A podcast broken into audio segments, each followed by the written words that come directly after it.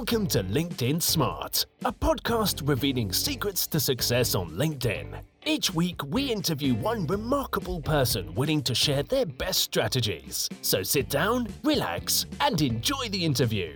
Here is our host, Vitek Ladislav.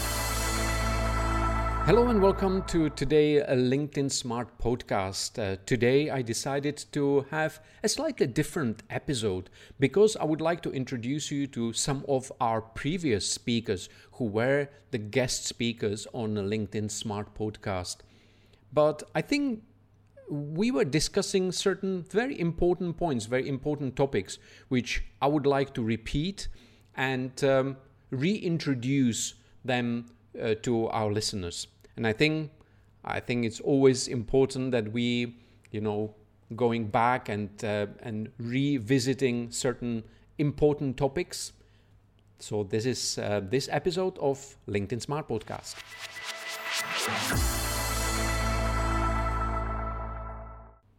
So let's start uh, today's episode with Belinda Aramide. Uh, Belinda is a, a sales coach and LinkedIn expert from Toronto, from Canada. And she was talking about how to create a proper content. So, when we talk about content, the kind of content that you publish, um, I am always telling my clients that you need to become the scroll stop. So yes, it's great to come out with, you know, very fancy graphics. Those graphics take a lot of time or they take money in order to pay someone else to do them, right?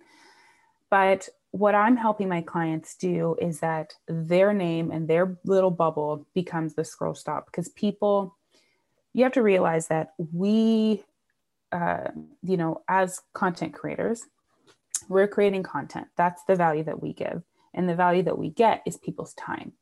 So you have to train people who follow you or who you're connected with that you are a good exchange of time. And that's what I'm doing with every single post. That's what all my clients are doing with every post. That's what, you know, anyone who's listening to this needs to do with all of their posts. That they, so that other people know that if I stop and I click see more in order to read the rest of this post, it's going to be a good use of my time, right? That's what makes people stop. It's like comedians, right? If a comedian's really funny and I'm flipping through the channels and I see their face, I'm like, oh, I'm going to laugh, right? It's about training people. It's like, you know a dog knows if i scratch at the door they're going to let me out so i can go pee right? So you're you're training people so that your name your picture becomes the ultimate scroll stopper. And how do you do that? By sharing 80% professional something that in exchange for my time i'm going to be glad that i stopped you know like hmm i didn't know that or oh wow i hadn't thought of that before. And that's what makes people continue to come back as well as learning a little bit about who you are as a person too. It makes you train people that I see this stuff, I'm going to learn something, I'm going to be glad that I stopped. We've all had those posts where, you know, it's what what do they call it on YouTube like clickbait, mm-hmm. right? Where it's like, "Oh, this is going to be this." And then they give you something else and you know, now you're like, "Oh, you have that foul taste in your mouth." So you want to create content that is valuable, right? That people are going to, like I said, they're going to be happy that they stopped. Then they will continue to stop. They will, they will, every time they see your face or they see your name, they're going to want to stop. That is applicable when we're talking about comments, because any, you know, I'm sure anyone who's listening to this podcast know your comments become content.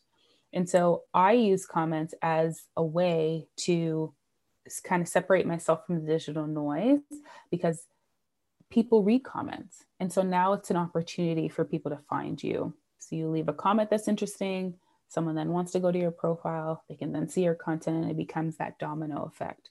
Um, so, you know, the best way to stand out in the digital noise is not to be noise, you know, it's to be a light, it's to be a beacon, um, it's to is to share information that is transformational, whether it's in the content that you share or the comments that you leave. My comments can be as good, if not better, than the content that I put out. Um, and again, it always boils down to everything online is an exchange of time. Content is important, of course, but uh, the content leads you to get more visibility, and the more visibility creates more credibility. And from there, it's just a step to profitability. Means to selling. Social selling is a fancy word, but um, I think that it's a word which we need to understand correctly. And um, I would like to ask Sam Rathling, uh, who is uh, um, a LinkedIn expert and social selling strategist from uh, Derby, England, about what does she thinks about social selling. So my definition of social selling is that social selling is the art of selling without selling. That's my kind of way of putting it.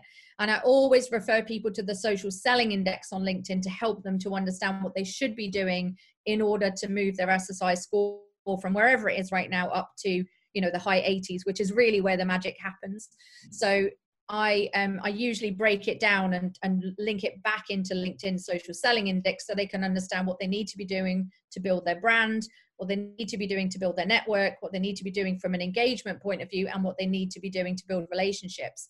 And getting people to understand that social selling is not a magic you know one that's going to fix their lead gen problem today. It's a long term um, strategy that over time will generate them an abundance of leads if they do it really well but it's not going to be you know an overnight thing. It's it takes some time to go from a lot of people their ssi score is down in the 40s or 50s when they come to me and I, i'm always like usually within about 90 days can get them to the kind of the mid 80s when it really starts to you know get some traction for them. So i think the breaking it down into that social selling index which linkedin provides everybody um, for free um, i'm sure your your listeners are already familiar with it but if you are if you're new to the podcast and you haven't ever heard of the ssi score then go to linkedin.com forward slash sales forward slash ssi and you'll be able to see what your score is today and, and understand a little bit more about that so I think um, that's a great tool for breaking down really what truly what social selling is. But it, for me, it is the art of selling without selling. Mm. Very subtle.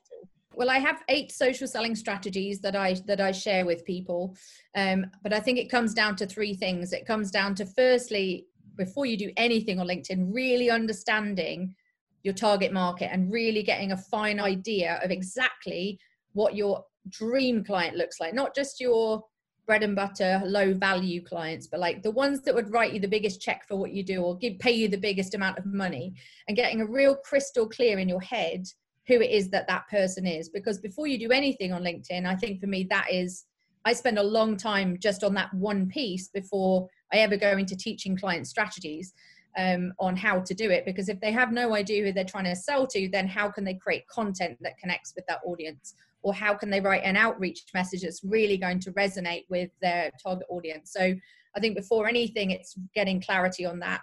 I use an acronym called ideal the ideal client. So the i stands for industries. So what business sectors or verticals they want to focus on.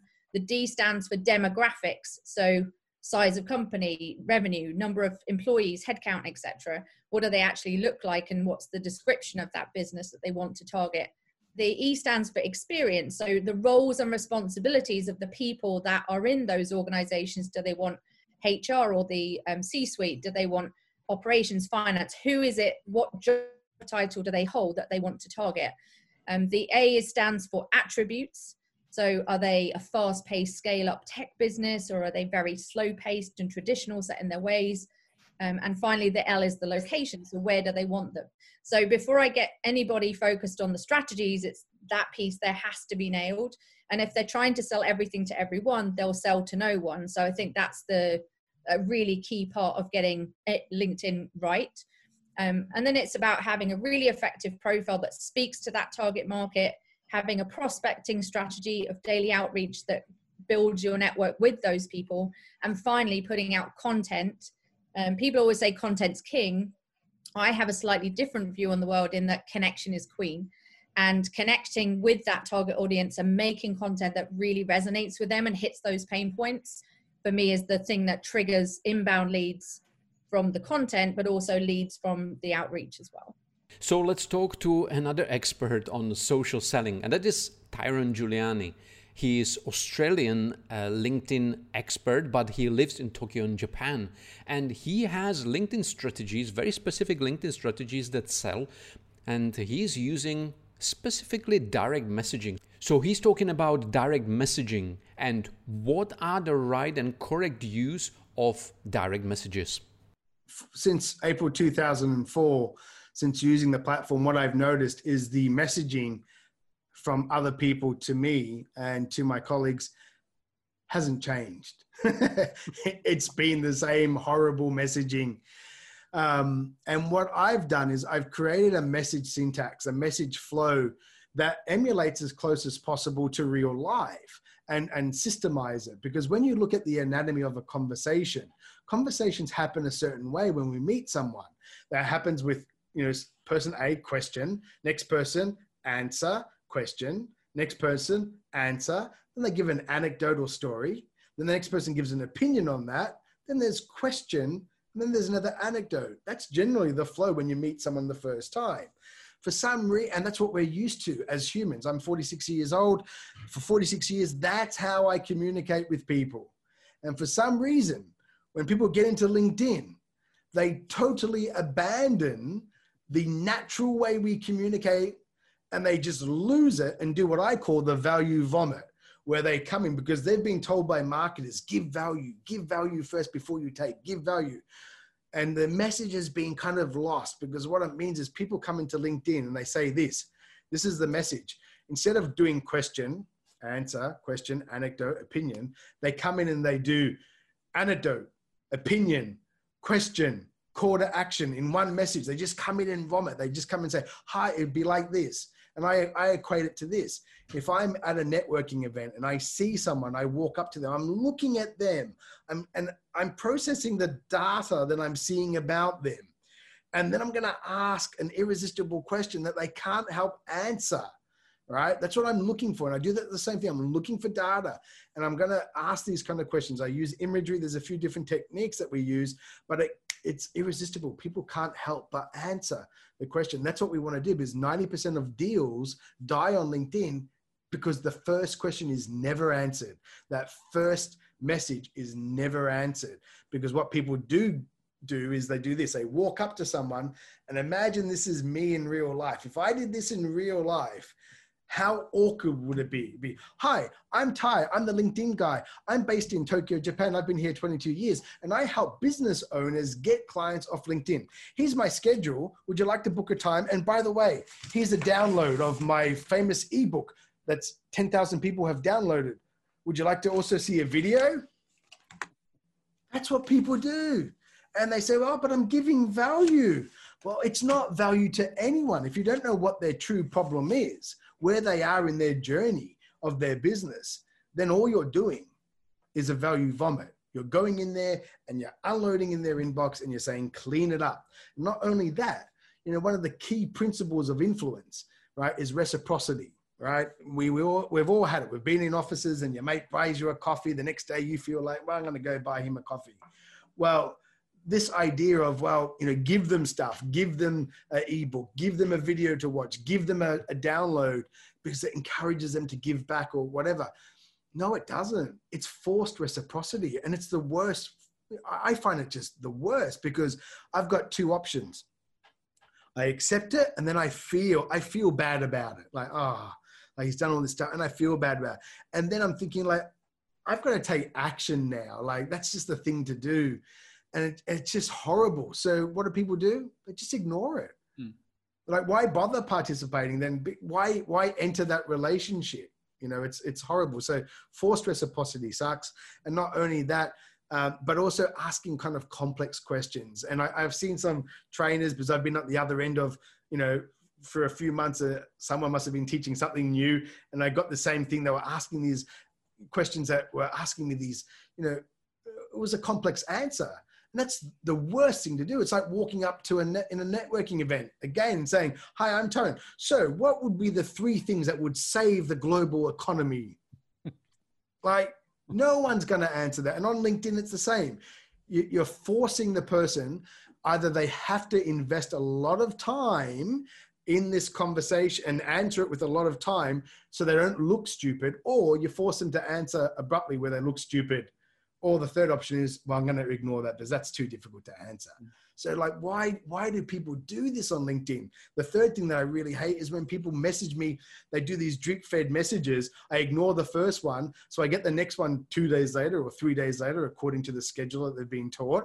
And they've given me more information. Now they're yelling at me though. Like, you didn't answer the first one. So here's some more value, more value, more. And then you don't answer that. Three days later, another scream in the inbox. Here's some more downloads and here's a PDF. It's like, aren't you getting it? You're not getting it. Like you're getting ignored for a reason. So, you know, that's another thing you've got to avoid. And and that's what I I those kind of main processes I totally you know avoid with my clients and we emulate real life and we do it. It's never the timing. I found this. It's not the timing. It's how you're using the time in the inbox. Mm-hmm. because what that drip fed message stuff is teaching you is it's like me going in a networking event walking up and say hi i'm ty the linkedin guy. Walk away come back an hour later. And i help businesses with you know getting client acquisition on linkedin. And then come back an hour later and like we don't that's not how we communicate. We just don't so, you know, one of the easiest things for me to say for clients is use this filter with what you know of the person and what your relationship is with that person. If you wouldn't say it to them in real life, don't say it in LinkedIn. That's e- that can save so much trouble of looking salesy and spammy just by applying that one filter. Mm. Yeah. If you wouldn't say it in real life, don't say it in LinkedIn.